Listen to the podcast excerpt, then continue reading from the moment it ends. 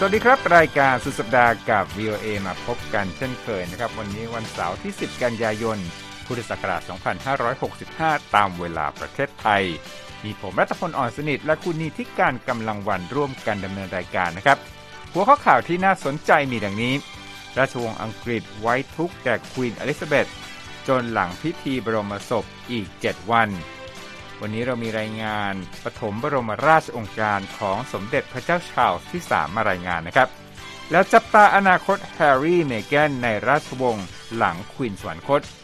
ในส่วนอื่นของโลกนะครับ คิมจองอึนประกาศว่าจะไม่หยุดโครงการนิวเคลียร์ของเกาหลีเหนือ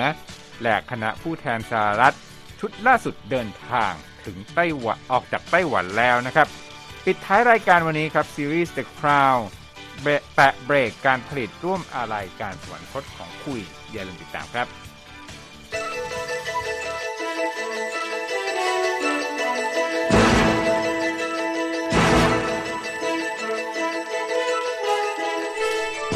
ครับคุณธิการครับ วันนี้เรายังคงมีข่าวต่อเนื่องนะครับ ถึงค่ะอ่าเหตุการณ์ในอังกฤษหลังจากที่ควีนอลิซาเบธที่2สวรรคตเมื่อวานนี้นะครับ ค่ะ ซึ่งทางพระบรมวงศานุวงศ์และสมาชิกราชวงศ์วินเซอร์จะไว้ทุกข์ให้กับการสวรรคตของสมเด็จพระราชินีนาถอลิซาเบธที่ 2 ต่อไปเป็นเวลาอีก 7 วันนะคะ นับตั้งแต่วันที่มีการประกอบพระราชพิธีพระบรมศพ โดยในช่วงเวลาดังกล่าวนะคะ จะมีการลดธงครึ่งเสาตามตำหนักต่างๆ ไปตลอดนะคะ ตามรายงานของรอยเตอร์แถลงการณ์จากสำนักพระราชวังบักกิงแฮมระบุว่า ภายหลังการสวรรคตของสมเด็จพระราชินีนาถอลิซาเบธที่ 2 สมเด็จพระเจ้าชาร์ลส์ที่ 3ทรงปรารถนาให้มีการจัดระยะเวลาไว้ทุกข์ตั้งแต่บัดนี้ จนถึงหลังวันจัดพิธีพระบรมศพของสมเด็จพระราชินีนาถเป็นเวลา 7 วันค่ะ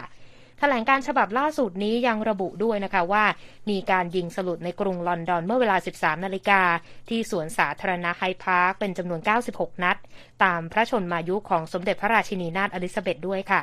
อย่างไรก็ตามสำนักพระราชวังบักกิงแฮมไม่ได้เปิดเผยว่า จะมีกำหนดจัดงานพระราชพิธีพระบรมศพเมื่อใด แต่เชื่อกันว่าน่าจะจัดขึ้น 11 วันหลังจากวันที่เสด็จสวรรคตในวันพระหัสบดีค่ะ นอกจากนั้นทางสำนักพระราชวังบักกิงแฮมประกาศด้วยว่าธงในบริเวณตำหนักต่างๆ จะลดธงครึ่งเสาต่อไป จนถึงเช้าของวันหลังการสิ้นสุดการไว้ทุกข์ขณะที่จะมีการปิดพระตำหนักที่ประทับทั้งหมดต่อไปอีกระยะหนึ่งนะคะ โดยประชาชนสามารถนำดอกไม้เพื่อการไว้อาลัยมาวางไว้ด้านหน้าของตำหนักต่างๆ ได้ค่ะ รายงานยังเปิดเผยด้วยนะคะว่า สมเด็จพระเจ้าชาลส์ที่ 3 จะทรงให้ลิสทรัส นายกรัฐมนตรีคนล่าสุดของอังกฤษเข้าเฝ้าที่พระราชวังบักกิงแฮม ขณะที่รัฐสภาอังกฤษจะจัดประชุมนัดพิเศษเพื่อไว้อาลัยแด่สมเด็จพระราชินีนาถอลิซาเบธที่ 2 และรัฐมนตรีต่างๆ มีกำหนดจะเข้าร่วมพิธีรำลึกที่จะจัดขึ้น ที่มหาวิหารเซนต์พอลในกรุงลอนดอนด้วยค่ะคุณรัตพลคะครับและอีกด้านหนึ่งนะครับ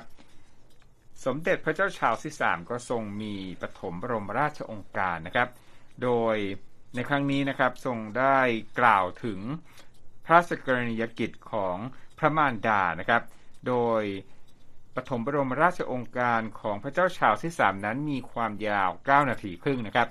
และทรงสัญญาว่าจะสานต่องานของสมเด็จพระราชินีอลิซาเบธที่ 2 ด้วยความเป็นทันสมัยในแบบของพระเจ้าชาร์ลส์เองตามรายงานของสำนักข่าว AP นะครับถ้อยความตอนหนึ่งคุณธิการ ของปฐมบรมราชโองการนี้นะครับ ระบุถึงการทำงานของ queen อลิซาเบธที่ 2 ที่เป็นตัวอย่างมาตลอดพระชนม์ชีพ โดยมีพระบรมฉายาลักษณ์ของสมเด็จพระราชินีอลิซาเบธที่2ใส่กรอบวางอยู่บนโต๊ะหน้าพระที่นั่งของพระเจ้าชาร์ลส์นะครับ กษัตริย์องค์ใหม่ทรงตรัสนะครับว่าเช่นเดียวกับสมเด็จพระราชินีนาถอลิซาเบธที่สองนั้น ทรงงานด้วยความทุ่มเทอย่างแน่วแน่มั่นคงข้าพเจ้า ขอให้คำมั่นว่าจะเชิดชูหลักการตามรัฐธรรมนูญ ที่อยู่ณใจกลางของชาติ ตราบเท่าที่พระผู้เป็นเจ้าจะประทานเวลาให้กับช่วงเวลาที่เหลืออยู่ของชีวิตข้าพเจ้านะครับ มาฟังบางส่วนบางตอนของถ้อยแถลงนี้กันครับ Throughout her life, Her Majesty the Queen, my beloved mother, was an inspiration, an example to me and to all my family. And we owe her the most heartfelt debt any family could owe to their mother for her love, affection, guidance, understanding, and example. Queen Elizabeth ครับนั่นก็เป็น was a ให้ life ความ well lived. A อ่า promise กษัตริย์ with ชาร์ลส์ที่ destiny. สามนั้นก็ได้พูดถึงเรื่องของในครอบครัวด้วยนะครับอาบอกว่าเวลานี้นั้นเป็นช่วงเวลาแห่งการเปลี่ยนแปลงสำหรับครอบครัวของข้าพเจ้าเช่นกัน ข้าพเจ้าเชื่อในการสนับสนุนที่เต็มไปด้วยความรักของภรรยาที่รักของข้าพเจ้าแคมิล่านะครับ และบอกว่าเพื่อเป็นการแสดงการรับรู้ถึงงานเพื่อสังคมของเธอที่ทำอย่างมั่นคงเสมอมา ตั้งแต่เราแต่งงานกันเมื่อ 17 ปีก่อนคามิล่านั้นจะดำรงอิสริยยศเป็นพระมเหสีนะครับ ในเรื่องศาสนานะครับ สมเด็จพระเจ้าชาวที่สามตรัสว่า ในความศรัทธานี้แหละคุณค่า ที่ได้รับแรงบันดาลใจจาก Church of England ข้าพเจ้าถูกเลี้ยงดูให้เติบโตมาพร้อมกับการรับรู้ถึงภาระหน้าที่ต่อผู้อื่น และให้มีความเคารพอย่างสูงสุดต่อประเพณีที่ทรงค่า เสรีภาพ และการมีความรับผิดชอบต่อประวัติศาสตร์ที่มีเอกลักษณ์ของเรา และระบบรัฐสภาที่มีเอกลักษณ์ของเรานะครับ ในส่วนของการพูดถึงพระโอรสนะครับสำหรับเจ้าชายวิลเลียมส์นะครับ กษัตริย์ชาร์ลส์ที่สามกล่าวว่าข้าพเจ้าทราบดีว่าวิลเลียม ซึ่งมีแคทเธอรีนอยู่เคียงข้าง ซึ่งทั้งคู่นั้นเป็นเจ้าชายและเจ้าหญิงแห่งเวลส์จะยังคงเป็นแรงบันดาลใจ และเป็นผู้นำกระแสของชาติ โดยจะช่วยให้คนที่อยู่ชายขอบมาอยู่ที่ศูนย์กลาง ซึ่งพวกเขาจะได้รับความช่วยเหลือนะครับ ในส่วนของพระโอรสองค์เล็กนะครับ เจ้าชายแฮร์รี่ กษัตริย์ชาร์ลส์ที่สามกล่าวว่า ข้าพเจ้าขอแสดงความรักของข้าพเจ้า ต่อแฮร์รี่และเมแกนซึ่งพวกเขาจะมีชีวิตของพวกเขาในต่างแดน อีกสักครู่หนึ่งนะครับ คุณนีธิกาญจน์จะมาให้รายละเอียดเกี่ยวกับเรื่องนี้ด้วยนะครับค่ะแฮร์รี่และเมแกนแล้วท้ายสุดนะครับ สมเด็จพระเจ้าชาร์ลส์ที่สามนั้นได้กล่าวนะครับ บอกว่าท้ายสุดนะมาม่าที่รัก เมื่อท่านได้เริ่มเดินทางอันยิ่งใหญ่ ครั้งสุดท้ายเพื่อไปพบกับผาผ้าที่รักของข้าพเจ้า ข้าพเจ้าขอเพียงพูดว่าขอบคุณครับนะครับ นั่นก็เป็นถ้อยแถลงในปฐมบรมราชโองการของกษัตริย์ชาร์ลส์ที่สามนะครับค่ะอีกเรื่องหนึ่งที่เราจะคุยกันเมื่อสักครู่นี้ผมเกริ่นไว้ก็คือเรื่องของการจับตาอนาคตของเจ้าชายแฮร์รี่และเมแกนในราชวงศ์ หลังจากควีนสวรรคตใช่ไหมครับคุณนีธิกาญจน์ ค่ะ ทั้งเจ้าชายแฮร์รี่และเมแกนดยุกและดัชเชสแห่งซัสเซ็กซ์ก็ได้รับการจับตามองอย่างยิ่งนะคะ หลังการสวรรคตของสมเด็จพระราชินีนาถอลิซาเบธที่ 2 เมื่อวันพฤหัสบดีที่ผ่านมานะคะ โดยมีภาพของเจ้าชายแฮร์รี่ทรงปลอบขวัญพระสกนิกรที่สนามบิน ซึ่งมาร่วมถวายอาลัยควีนอลิซาเบธที่สนามบินอเบอร์ดีนในช่วงเช้าวันศุกร์นะคะ หลังการสวรรคตของควีนอลิซาเบธนับเป็นช่วงเวลาแห่งความอบอุ่นและความเป็นกันเองนะคะ ของเจ้าชายแฮร์รี่ซึ่งเป็นหนึ่งในสมาชิกราชวงศ์ราชวงศ์อังกฤษนะคะ ที่ได้รับความนิยมชมชอบจากประชาชน จากเรื่องของความเข้าถึงง่ายของเจ้าชาย จนกระทั่งข่าวสะเทือนวินเซอร์ค่ะในการยุติบทบาทราชวงศ์ชั้นสูง ซึ่งก่อให้เกิดรอยร้าวที่ยากเกินเยียวยาค่ะคุณรัตพลคะโดยเจ้าชายแฮร์รี่ค่ะเป็นสมาชิกราชวงศ์พระองค์สุดท้ายที่มีความใกล้ชิดกับควีนอลิซาเบธนะคะ ที่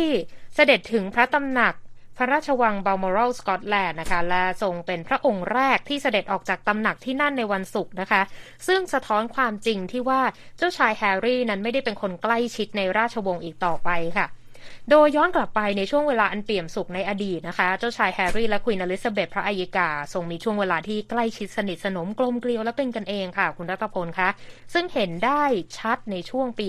2016 เมื่อครั้งที่ทั้งสองพระองค์ทรงปรากฏในวิดีโอ เพื่อโปรโมทการแข่งขันกีฬาของทหารผ่านศึกที่เจ้าชายแฮร์รี่เป็นผู้สนับสนุนมาโดยตลอดนะคะ ซึ่งในครั้งนั้นค่ะควีนอลิซาเบธทรงแย้มพระสรวลพร้อมตรัสกับเจ้าชายแฮร์รี่เกี่ยวกับการทำท่าทาง mic drop นะคะ ที่มาจากฝั่งอดีตประธานาธิบดีบารักโอบามาและสตรีหมายเลขหนึ่งค่ะคุณรัตพลคะครับและมีเรื่องหนึ่งที่อยากจะพูดถึงนะครับ เป็นค่ะเหตุบังเอิญที่เกิดขึ้นนะครับ คือการที่เจ้าชายแฮร์รี่เยือนอังกฤษในช่วงการสวรรคตของพระอัยกา ที่แม้ว่าก่อนการสวรรคตเนี่ยเจ้าชายแฮร์รี่จะไม่ได้มีกำหนดการเสด็จเยือนอังกฤษแต่อย่างใดนะครับ และไม่มีแผนที่จะพบกับราชวงศ์ในช่วงที่พำนักอยู่ที่สหรัฐด้วยนะครับ เมื่อควีนอลิซาเบธสวรรคตนะครับทำให้ บรรยากาศของราชวงศ์วินเซอร์นั้นมีการเปลี่ยนแปลงครับ และในช่วงพระราชพิธี พระบรมศพของควีนที่เกิดขึ้น เหล่าผู้สังเกตการณ์ต่างเฝ้ารอนะครับปฏิสัมพันธ์ที่อาจจะมีการลดความตึงเครียดกันหรือไม่ในราชวงศ์อังกฤษนะครับต่อเจ้าชายแฮร์รี่ ราชวงศ์จะปฏิบัติต่อเจ้าชายแฮร์รี่ และเมแกนรวมทั้งครอบครัวอย่างไร ยังคงเป็นประเด็นใหญ่ในยุคหลังการสิ้นสุดรัชสมัยของควีนเอลิซาเบธ และเป็นหนึ่งในประเด็นร้อนที่ทำให้ราชวงศ์วินเซอร์เป็นที่น่าสนใจของทั่วโลกนะครับ อย่างไรก็ตามนะครับ กษัตริย์องค์ใหม่ และเจ้าชายเจ้าชายพระเจ้าชาวที่สามนะทรงส่งสัญญาณในปฐมบรมราชองค์การเมื่อวันศุกร์ที่สะท้อนถึงการละลายความสัมพันธ์ที่เย็นชาระหว่างทั้งสองพระองค์นะครับค่ะโดยที่ผมกล่าวไปนะครับ ว่ากษัตริย์ชาวที่สามทรงตรัสว่า ขอแสดงความรักที่มีต่อแฮร์รี่และเมแกน ซึ่งพวกเขาจะใช้ชีวิตของพวกเขาในต่างแดนนะครับค่ะทั้งนี้ภายใต้กฎมณเฑียรบาลหลานของกษัตริย์นะจะได้รับการสถาปนาพระอิสราสริยยศเป็นเจ้าชายหรือเจ้าหญิงทำให้ในตอนนี้เนี่ยเมื่อพระเจ้าชาร์ลส์ที่สามพระบิดาของเจ้าชายแฮร์รี่ขึ้นครองราชย์พระโอรสและพระธิดาในเจ้าชายแฮร์รี่ ซึ่งก็คืออาร์ชีแล้วก็ลิลิเบธเนี่ยจะได้ขึ้นเป็นเจ้าชายและเจ้าหญิงโดยอัตโนมัติคุณนีธิกาญจน์ค่ะ แต่การสถาปนาพระโอรสและพระธิดาในเจ้าฟ้าชายแฮร์รี่เพียงอย่างเดียวเนี่ยเขาบอกว่าไม่ได้สะท้อนถึงการฟื้นฟูความสัมพันธ์ระหว่างเจ้าชายแฮร์รี่กับเจ้าฟ้าชายวิลเลียม พระเชษฐาของพระองค์นะครับซึ่งสองพี่น้องนะฮะมีความสนิทสนมกันมากในช่วงหลายปีหลังจากที่เจ้าหญิงไดอาน่ามารดาสิ้นพระชนม์นะในอุบัติเหตุทางรถยนต์เมื่อปี 1997 แต่ความสัมพันธ์ของสองพระองค์นั้นก็ตึงเครียดหนักขึ้น หลังการยุติบทบาทของราชวงศ์ชั้นสูงของเจ้าชายแฮร์รี่และเมแกนเมื่อ 2 ปีก่อนครับ ใช่ ซึ่งเรื่องนั้นก็ต้องย้อนไปสักนิดหนึ่งนะคะ ในตอนแรกเนี่ยทางเจ้าชายแฮร์รี่และเมแกนมีแผนที่จะสมดุลการใช้ชีวิตในอังกฤษกับอเมริกา และลดบทบาทราชวงศ์ชั้นสูงนะคะ แต่ว่าในทัศนะของสมาชิกชั้นสูงของราชวงศ์พระองค์อื่น ๆ ทั้งควีนอลิซาเบธพระเจ้าชาร์ลส์ที่ 3 และเจ้าฟ้าชายวิลเลียมนะคะทรงพิจารณาว่า ไม่มีที่ว่างให้กับสมาชิกราชวงศ์ที่ไม่ทรงงานเต็มเวลาทำให้ทั้งสองต้องตัดสินใจย้ายไปพำนักในแคลิฟอร์เนียอย่างเป็นการถาวรนะคะ และในเดือนมีนาคมปี 2021 ค่ะ เจ้าชายแฮร์รี่และเมแกนปรากฏตัวในการสัมภาษณ์กับโอปราเกี่ยวกับเรื่องราวในราชวงศ์อังกฤษ ที่เมแกนเผยว่าเธอไม่มีความสุขในช่วงที่อยู่ในราชวงศ์จนถึงขั้นคิดฆ่าตัวตาย รวมถึงประเด็นเรื่องการเหยียดเชื้อชาติสีผิว ซึ่งนับแต่นั้นมานะคะ ทั้งสองได้ปรากฏตัวในรายการโทรทัศน์และพอดแคสต์มากมายค่ะคุณรัตพลระหว่างที่ เดินหน้าดำเนินคดีกับสื่อทับลอยของอังกฤษ ที่ระดมข่าวโจมตีเมแกนมากมาย ท้ายสุดที่สิ่งที่จะต้องติดตามนะคะก็คือ หนังสือชีวประวัติที่จริงใจและเข้าถึงได้ของเจ้าชายแฮร์รี่นะคะที่จะตีพิมพ์ในช่วงปลายปีนี้ โดยบอกว่ามีเนื้อหาบางส่วนที่ระบุถึงพระบิดาและพระเชษฐาซึ่งเรื่องนี้นะคะ ได้ส่งแรงสั่นสะเทือนไปยังรั้วพระราชวังในอังกฤษเป็นที่เรียบร้อยแล้วค่ะ คุณรัตพลคะ ครับ ขอบคุณมากครับ คุณนิติการครับ คุณผู้ฟังกำลังติดตามรายการสุดสัปดาห์กับ VOA นะครับ ท่านสามารถเข้าไปฟังและอ่านข่าวของเราที่เว็บไซต์ voa thai com และติดตามเราที่โซเชียลมีเดียต่างๆนะครับ ทั้ง Facebook YouTube Twitter Instagram และ Spotify ครับ ตอนนี้พักสักครู่ครับ เรายังมีข่าวสารที่น่าสนใจอื่นๆรออยู่ครับ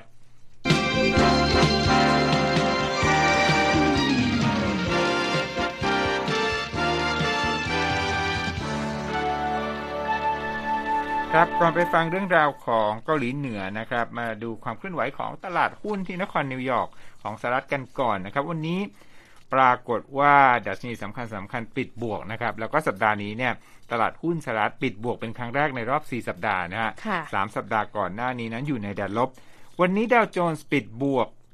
377.19 จุดนะมาอยู่ที่ 32,151.71 S&P ขึ้น 61.18 จุดมาอยู่ที่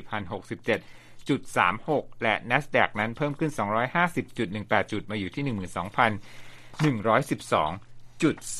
12,112.31 นะครับเอาละครับ อย่างที่กล่าวไว้เราจะพูดถึง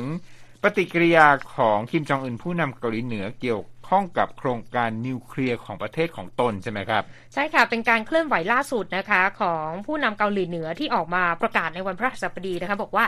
จะไม่มีวันยุติโครงการพัฒนาอาวุธนิวเคลียร์ของประเทศ หรือไม่ใช้ประเด็นนี้เป็นข้อต่อรองเจรจาใด ๆ เป็นอันขาดนะคะ โดยคำประกาศของคิมจองอึนผู้นำสูงสุดของเกาหลีเหนือครั้งนี้ก็เป็นสัญญาณล่าสุดค่ะ ที่ยืนยันถึงจุดยืนที่แข็งกร้าวต่อสหรัฐ และพันธมิตรทั้งหลายที่มีออกมา หลังจากสมัชชาประชาชนสูงสุด ซึ่งเป็นสภานิติบัญญัติสูงสุดของเกาหลีเหนือนั้น ผ่านกฎหมายฉบับใหม่ที่ออกมาเมื่อต้นสัปดาห์ค่ะ มีเนื้อความที่ยกย่องเชิดชูสถานภาพของอาวุธเกานิวเคลียร์ของเกาหลีเหนือ ตามรายงานของสื่อ KCNA ของสหรัฐนะคะของรัฐนะคะ ซึ่งสื่อรัฐเหล่านี้ก็รายงานว่าผู้นำคิมประกาศในวันพระหัสบดีว่า เกาหลีเหนือจะไม่ยอมละทิ้งอาวุธนิวเคลียร์และไม่มีแผนปลดนิวเคลียร์อย่างเด็ดขาด ทั้งจะไม่มีการเจรจาและไม่มีเบี้ยต่อรอง เพื่อแลกเปลี่ยนกับอะไรทั้งนั้นนะคะ โดยผู้นำเกาหลีเหนือยังกล่าวด้วยว่า สหรัฐพยายามโค่นรัฐบาลของตน ด้วยการกดดันให้ยอมยกเลิกโครงการอาวุธนิวเคลียร์ของประเทศ แต่กล่าวย้ำว่านโยบายเช่นนั้นมีแต่จะล้มเหลวในที่สุดค่ะคุณรัฐพลคะ ครับเพิ่มเติมนะครับเกาหลีเหนือนั้น ยุติการเข้าร่วมการหารือประเด็นนิวเคลียร์กับสหรัฐ เมื่อปีคศ 2019 นะครับ และได้เริ่มการกลับมาทำการทดสอบยิงขีปนาวุธของตนอย่างต่อเนื่อง โดยมีการทำการทดสอบบ่อยครั้งเป็นประวัติการในปีที่ผ่านมานะครับ โดยทางฝั่งสหรัฐชี้นะครับ ว่าเกาหลีเหนือนั้นได้เตรียมการที่จะทำการทดลองระเบิดนิวเคลียร์ครั้งที่ 7 ของตนแล้วด้วยนะครับ เนื้อหาของกฎหมายฉบับใหม่ที่เกาหลีเหนือผ่านออกมาเมื่อต้นสัปดาห์ระบุครับว่ากรุงเปียงยางนั้นจะตอบโต้การโจมตีด้วยอาวุธนิวเคลียร์หากประเทศของตนถูกโจมตีโดยกองกำลังศัตรูที่มุ่งร้าย และจะมีการวาดรายละเอียดสถานการณ์ที่อาจเกิดขึ้นหลายแบบ ซึ่งเกาหลีเหนือนั้นจะใช้อาวุธนิวเคลียร์ของตนนะครับ และขณะที่กฎหมายฉบับนี้ยืนยันครับว่าการใช้นิวเคลียร์จะเป็นทางเลือกสุดท้ายของตน เนื้อหาของกฎหมายบรรยายว่า อาวุธดังกล่าวนั้นมีความสำคัญต่ออธิปไตยและบูรณภาพแห่งดินแดนของเกาหลีเหนืออย่างยิ่ง ในคำปราศัยของผู้นำรัฐบาลเปียงยางนะครับคิมจองอึนระบุว่าเกาหลีเหนือจะปรับเปลี่ยนนโยบายนิวเคลียร์ของตนเป็นไปตามเงื่อนไขสภาพแวดล้อมทางทหารการเมืองในคาบสมุทรเกาหลี รวมทั้งสถานการณ์ต่างๆ ของโลกนะครับ แล้วก็มีนักวิเคราะห์ที่หน่วยงานชื่อว่า Bulletin of the Atomic Scientist นะฮะบอกว่าประเมินแล้วเรื่องเทคโนโลยีของเกาหลีเหนือด้านนิวเคลียร์เนี่ยบอกว่าอาจจะสามารถผลิตอาวุธนิวเคลียร์ได้ราว 45 ถึง 55 ลูก และอาจจะประกอบหัวรบนิวเคลียร์ดังกล่าว เพื่อพร้อมส่งไปแล้วกว่า 20 ถึง 30 หัวด้วยครับคุณนิติการ ค่ะ เป็นประเด็นที่น่าติดตามใกล้ชิดนะคะสำหรับสถานการณ์ในเกาหลีเหนือ ไปที่ไต้หวันกันต่อไหมคุณรัตพครัลบ คณะผู้แทนสหรัฐชุดล่าสุดนะคะ ที่ประกอบด้วยสมาชิกสองพักใหญ่ เยือนไต้หวันในสัปดาห์นี้นะคะ ก็เสร็จสิ้นการเดินทางเรียบร้อยแล้วนะคะ ในวันศุกร์ก็มีการพบกับผู้นำไต้หวันแล้วก็หารือกันหลากหลายประเด็นทีเดียวนะคะ โดยสสสเตฟานีเมอร์ฟี่ค่ะสังกัดพรรคเดโมแครตจากรัฐฟลอริดานำคณะสมาชิกคอนเกรสจากทั้งสองพรรคเยือนกรุงไทเปเมื่อต้นสัปดาห์นะคะ โดยคณะผู้แทนสหรัฐชุดนี้ก็เป็นชุดที่ 5 แล้วนะคะ นับตั้งแต่สสแนนซี่เพโลซีประธานสภาผู้แทนราษฎรสหรัฐเยือนไต้หวันเมื่อต้นเดือนสิงหาคมที่ผ่านมาคณะของสสเมอร์ฟี่ค่ะร่วมหารือกับประธานาธิบดีไช่อิงเหวินและผู้นำไต้หวันคนอื่นๆนะคะ ทั้งสองฝ่ายก็แสดงความมุ่งมั่นที่จะส่งเสริมความสัมพันธ์ทางการเมืองและเศรษฐกิจให้แน่นแฟ้นยิ่งขึ้นค่ะ โดยประธานาธิบดีไต้หวันนะคะ ขอบคุณสหรัฐต่อการแสดงการสนับสนุนอันแข็งแกร่งเยี่ยงหินผาต่อไต้หวัน ตั้งแต่ที่จีนเริ่มดำเนินการซ้อมรบขนาดใหญ่หลังการเยือนครับของสสเพโลซี่ ซึ่งทำให้กรุงปักกิ่งนั้นไม่พอใจอย่างมากจนสั่งให้กองทัพมากดดันไทเปนะคะ โดยผู้นำไต้หวันกล่าวระหว่างการประชุมด้วยนะคะว่า ดิฉันขอใช้โอกาสนี้บอกกับเพื่อนๆของเราว่า ไต้หวันจะไม่ยอมก้มหัวให้กับแรงกดดัน หรือการบังคับขู่เข็ญ เราจะปกป้องสถาบันประชาธิปไตยและวิถีชีวิตของเรา ไต้หวันจะไม่ยอมลงให้เป็นอันขาดค่ะ คุณรัตพลครับและข้อมูลเพิ่มเติมของสสเมอร์ฟี่ของสหรัฐผู้นี้นะครับค่ะเป็นรองประธานอนุกรรณาธิการด้านข่าวกรอง แล้วก็ปฏิบัติการพิเศษของสภาผู้แทนราษฎรสหรัฐนะครับ และได้ชื่อว่าเป็นผู้ที่ออกโรงสนับสนุนอย่างหนักสำหรับกฎหมายที่ชื่อว่าไต้หวัน Democracy Defense and Land Lease Act นะครับ ซึ่งสภาคองเกรสนั้นผ่านออกมาบังคับใช้ในเดือนกรกฎาคม เพื่อที่จะอำนวยความสะดวกต่อการส่งความช่วยเหลือทางทหารให้กับไต้หวันคุณนิติการค่ะและการที่ผู้แทนจากสหรัฐนั้นตบเท้าเยือนไต้หวันนั้นถูกมองว่าเป็นการแสดงจุดยืนสนับสนุนไทเป และส่งสัญญาณที่สำคัญให้กับจีนนะฮะ ซึ่งประกาศที่จะเข้าควบคุมไต้หวันและหมู่เกาะใกล้ ๆ ให้ได้นะครับและการที่ได้รับการสนับสนุนจากสหรัฐอย่างต่อเนื่องในช่วงหลายสัปดาห์ที่ผ่านมานะครับทำให้ไต้หวันนั้นปรับเปลี่ยนนโยบายกลาโหมของตนแล้วนะครับ โดยประธานาธิบดีไช่อิงเหวินของไต้หวันนั้น ประกาศไม่นานนี้นะครับว่าไต้หวันจะเพิ่มงบกลาโหมอีก 14%เมื่อเทียบกับปีก่อนหน้า ขณะที่ประธานาธิบดีโจไบเดนของสหรัฐนั้น ก็ เพิ่งอนุมัติการขายอาวุธมูลค่า 1,100 ล้านดอลลาร์ให้กับกรุงไทเปอีกด้วยนะครับ อีกเรื่องหนึ่งอยากจะกลับมาที่สหรัฐบ้างคุณธิการค่ะมีเรื่องราวของการเยือนโรงงานในรัฐโอไฮโอของประธานาธิบดีไบเดนใช่ไหมครับ ซึ่งการเยือนครั้งนี้นะคะ ก็มีหลายฝ่ายจับตา เพราะว่าท่าทีของผู้นำสหรัฐเนี่ยก็ค่อนข้างจะมุ่งเน้นไปในประเด็นการเมืองพอสมควร เพราะว่า ศึกเลือกตั้งกลางเทอมนี้ใกล้เข้ามาแล้วนะคะ โดยประธานาธิบดีโจไบเดนค่ะ ก็กล่าวระหว่างการเยือนพิกัดโรงงานผลิตชิปคอมพิวเตอร์ของบริษัท Intel ที่รัฐโอไฮโอนะคะ เมื่อวันศุกร์โดยบอกว่า เราจำเป็นต้องผลิตชิปนี้ในอเมริกาเพื่อลดต้นทุนที่เพิ่มขึ้น และเป็นการสร้างงานในประเทศ และบอกด้วยว่าบรรดาบริษัทอุตสาหกรรมชั้นนำต่างเลือกเราสหรัฐอเมริกา เพราะมองเห็นว่าอเมริกากลับมาแล้ว และอเมริกาก็เป็นผู้บุกเบิกด้วยนะคะ ระหว่างการเยี่ยมชมพื้นที่ก่อสร้างโรงงานค่ะผู้นำสหรัฐก็กล่าวกับตัวแทนสภาพที่นั่นด้วยว่า คนเหล่านี้คือคนของผม นี่คือที่ที่ผมเติบโตมานะคะ โดยประธานาธิบดีไบเดนค่ะเป็นผู้อยู่เบื้องหลังการผลักดันกฎหมาย Chips and Science Act นะคะที่ช่วยดึงดูดให้บริษัท Intel เข้าไปตั้งโรงงานในโคลัมบัสรัฐโอไฮโอนะคะในช่วงที่ผู้มีสิทธิ์เลือกตั้งในรัฐนี้ก็จะเข้าคูหาไปเลือกวุฒิสมาชิกของรัฐนะคะ แล้วก็เป็นการขับเคี่ยวกันในรัฐ swing state ที่มีแนวโน้มสนับสนุนพรรครีพับลิกันมาตลอดในช่วง 10 ปีที่ผ่านมา นอกจากนี้ค่ะ การตั้งโรงงานนี้ก็เป็นเครื่องสะท้อนถึงความพยายามของผู้นำสหรัฐ ในการที่จะฟื้นฟูภาคอุตสาหกรรมอเมริกันทั่วประเทศ รวมถึงในรัฐ swing state แล้วก็รัฐที่สนับสนุนพรรครีพับลิกันด้วยนะคะ โดยในช่วงสัปดาห์ที่ผ่านมาก็มีการตั้งโรงงานในลักษณะนี้ ที่รัฐไอดาโฮแอริโซนาแล้วก็นอร์ทแคโรไลนาในช่วงที่ผ่านมาด้วยนะคะ แต่ไม่เพียงแต่เรื่องของภาคอุตสาหกรรมที่เป็นประเด็นชี้วัดการเลือกตั้งกลางเทอมนะคุณรัตพลครับมีหลากหลายประเด็นในอเมริกาที่เกิดขึ้นแล้วก็เป็นข้อถกเถียงกันในตอนนี้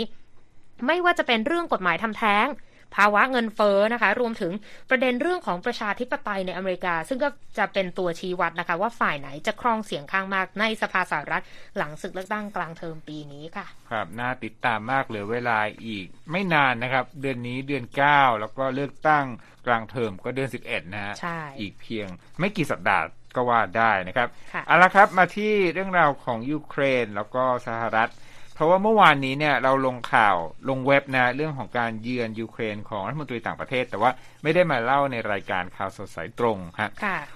เป็นข่าวนะ โดยประธานาธิบดีโวโลดิมีร์เซเลนสกี้ของยูเครนนั้นระบุในแถลงการณ์ประจำวันนะครับว่าได้หารือหลากประเด็นนะฮะกับรัฐมนตรีต่างประเทศสหรัฐ ที่เดินทางเยือนยูเครนเมื่อวันพฤหัสบดีโดยไม่มีการประกาศล่วงหน้า พร้อมแสดงการขอบคุณสหรัฐนะครับสำหรับการสนับสนุนต่างๆเพื่อรับมือกับการลุกรานของรัสเซียนะครับ ประธานาธิบดีเซเลนสกี้เปิดเผยด้วยนะครับว่าหนึ่งในหัวข้อที่มีการหารือกับรัฐมนตรีแอนโทนีบลิงเคนของสหรัฐนั้น ก็คือการประกาศให้รัสเซียนั้นเป็นรัฐก่อการร้าย โดยระบุในแถลงการเมื่อช่วงค่ำของวันคืนวันพฤหัสบดีตามเวลาท้องถิ่นว่า ความเป็นจริงทางกฎหมายนั้นต้องสอดคล้องกับความเป็นจริงที่เกิดขึ้นเสมอ และความเป็นจริงก็คือว่ารัสเซียนั้นได้กลายมาเป็นแหล่งต้นตอของการก่อการร้ายที่ยิ่งใหญ่ที่สุดของโลกไปแล้วแถลงการบอกด้วยนะครับว่าโลกนั้นต้องรับรู้ถึงสัญญาณอันชัดเจนว่าการก่อการร้ายของรัสเซียนั้นจะไม่ได้รับการให้อภัยนะครับ นอกจากนั้นครับผู้นำยูเครนยังระบุด้วยว่า พื้นที่กว่า 1,000 ตารางกิโลเมตร ของอาณาเขตของเรา ได้รับการปลดปล่อยเป็นอิสระเมื่อวันที่ 1 กันยายนแล้ว และว่าตนนั้นรู้สึกขอบคุณทุกคนที่ทำให้เรื่องนี้เป็นจริงขึ้นมาได้ รู้สึกขอบคุณกองทัพ เจ้าหน้าที่หน่วยข่าวกรอง และหน่วยปฏิบัติการพิเศษที่ทำให้ธงของยูเครนได้โบกสะบัดอีกครั้งหนึ่งในเวลานี้นะครับขณะเดียวกันคุณธิการรัฐมนตรีค่ะบลิงเคนของสหรัฐกล่าวในแถลงการณ์หลังจากการประชุมกับประธานาธิบดีเซเลนสกี้ว่า นักรบผู้กล้าหาญที่ปกป้องยูเครนอยู่แถวหน้า ยังคงต่อสู้ด้วยความกล้าหาญเพื่อเสรีภาพของประชาชน และ ยังยืนยันความมุ่งมั่นของประธานาธิบดีโจไบเดนที่จะให้การสนับสนุนยูเครน ตราบเท่าที่จำเป็นต้องทำต่อไปด้วยนะครับค่ะนั่นก็เป็นเรื่องราวที่เกี่ยวข้องกับสหรัฐและยูเครนมาฝากวันนี้ครับค่ะและช่วงท้ายของรายการวันนี้นะครับ เป็นเรื่องราวของซีรีส์ Netflix คุณนิติการค่ะที่เป็นคนติดตามมากมายนะฮะแล้วตอนนี้เนี่ยคนก็จับตามอง เพราะว่ามี ข่าวใหญ่จากอังกฤษ ซึ่งก็คือซีรีส์ The Crown ของ Netflix นั่นเองเกี่ยวกับราชวงศ์วินเซอร์นะฮะ ใช่แล้วก็เป็นเรื่องที่เรียกว่าเป็นการถ่ายทอดเรื่องราวในราชวงศ์อังกฤษซะด้วยนะคะ ซึ่งซีรีส์ The Crown ค่ะซีรีส์ดราม่าลอดรั้วราชวังอังกฤษอันโด่งดังจาก Netflix เนี่ย ต้องระงับการผลิตไปนะคะ เพื่อที่จะร่วมไว้อาลัยกับการสวรรคตของสมเด็จพระราชินีนาถอลิซาเบธที่ 2 นะคะ เมื่อวันพฤหัสบดี โดยทางผู้ผลิตซีรีส์ก็บอกว่า การถ่ายทำซีรีส์ดังเรื่องนี้ต้องระงับไปในวันศุกร์นะคะ เพื่อที่จะเป็นการแสดงความเคารพต่อควีนอลิซาเบธและจะระงับการถ่ายทำในวันพระราชพิธีพระบรมศพด้วยนะคะ เราก็ทราบดีกันนะคะว่าซีรีส์เรื่องนี้ก็คือตีแผ่ชีวิตในรั้วในวังบัลลังก์อังกฤษ ซึ่งก็ได้รับความนิยมมากทาง Netflix นะคะ ก็ทำมาแล้วหลายซีซั่นนะคะ ตอนนี้กำลังถ่ายทำซีรีส์ที่ 6 ซีซั่นที่ 6 กันอยู่2ซีซั่นแรกเนี่ย นักแสดงนำก็คือแคลร์ฟอยนะคะ ที่รับบทเจ้าหญิงอลิซาเบธในตอนที่ทรงขึ้นครองราชย์แล้วก็เติบโตนะคะ และในซีซั่น3เนี่ยก็เริ่มขยับเข้าใกล้สถานการณ์ปัจจุบันมากขึ้นเรื่อยๆนะคะ โดยในซีซั่นล่าสุดนี้คือซีซั่นที่ 5 ซีซั่นที่ 6 ที่ถ่ายอยู่เนี่ยนะคะครับทาง Netflix ก็มีการเปิดเผยรายชื่อทีมนักแสดงที่จะมารับบทเจ้าฟ้าชายวิลเลียม และเจ้าหญิงแคทเธอรีนนะคะ ที่จะมาเสริมทัพในซีซั่นนี้อีก แล้วก็ซีซั่น5นะคะ ที่จะออกอากาศในเดือนพฤศจิกายนนี้ต้องติดจอรอดูกันแล้วนะคะ มีอิเมลดาสตอนตันสลัดคราบ d ด l ล r e s อัมบริดจ์ในแฮร์รี่พอตเตอร์อืมซึ่งหลายคนครับจำบทบาทของเธอได้เนาะเห็นหน้าปุ๊บคือนึกออกเลยนะคะ ก็จะมารับบทควีนอลิซาเบธซึ่งเป็นบทบาทที่ได้รับการจับตามองนะคะ เพราะว่า เป็นความสำเร็จของสองนักแสดงหญิงที่ผ่านมาที่มารับบทควีนอลิซาเบธในซีรีส์นี้ค่ะ แล้วก็เพิ่มตัวเลขเรื่องรางวัลนิดนึงซีรีส์ The Crown เนี่ยกวาดรางวัลเอมมี่มาแล้ว 22 รางวัลนะรางวัลใหญ่ก็ซีรีส์ดราม่ายอดเยี่ยม แล้วก็นักแสดงหญิงยอดเยี่ยมด้วยนะคะ ก็ต้องรอติดตามกันนะคะว่า ในเดือนพฤศจิกายนนี้ซีซั่น5นี่จะเข้มข้นมากหน่อยแค่ไหนค่ะ ครับน่าติดตามมากนะครับ ก็ยังคงคิดถึงฝีมือการแสดงของตัวเด่น 2 ตัวในอดีตนะคใช่รับฟอยแล้วก็โอลิเวียโคลแมนครั้งนี้ก็จับตาดูนักแสดงคนใหม่นะครับ แต่ว่าคุณชื่อในวงการอยู่แล้วนะครับใช่เอาละครับ รายการสุดสัปดาห์กับ VOA ภาคภาษาไทยต้องลาคุณผู้ฟังไปก่อนนะครับ วันนี้ผมและคุณนิติการ สวัสดีครับ สวัสดีค่ะ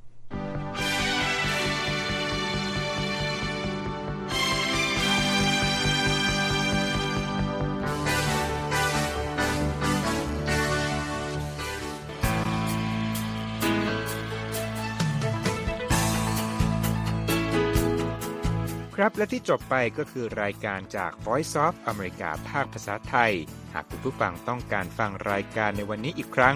สามารถเข้าไปได้ที่เว็บไซต์ voa thai com และคลิกที่โปรแกรมของเราครับ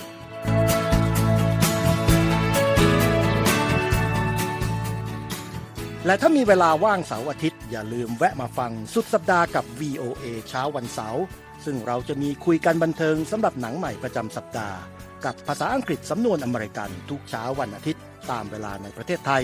ติดตามฟังย้อนหลังได้จากเว็บไซต์ของเราเช่นกันครับ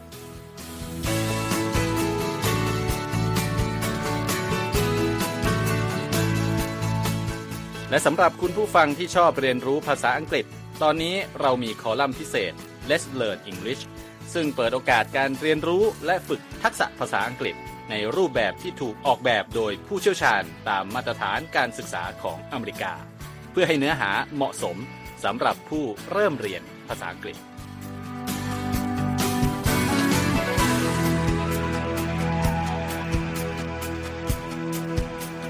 ครับเรายังมีวิดีโอที่จัดทำขึ้นเป็นพิเศษ สะท้อนเรื่องราวหลากหลาย ตั้งแต่ชีวิตคนไทยในสหรัฐ ไปจนถึงเหตุการณ์สำคัญต่างๆ ที่เกิดขึ้นในอเมริกามาเสนอเป็นประจำ ซึ่งติดตามได้ทั้งทางเว็บไซต์ voa thai com Facebook และ YouTube voa thai ครับ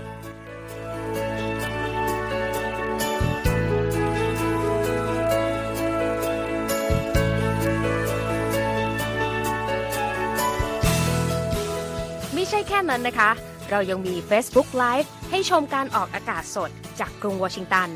และยังมี Instagram สะท้อนมุมมองสังคมและวัฒนธรรมอเมริกัน บอกเล่าเรื่องราวที่น่าสนใจผ่านภาพถ่ายจากทั่วทุกมุมโลก ให้แฟนรายการได้ follow กันด้วยค่ะ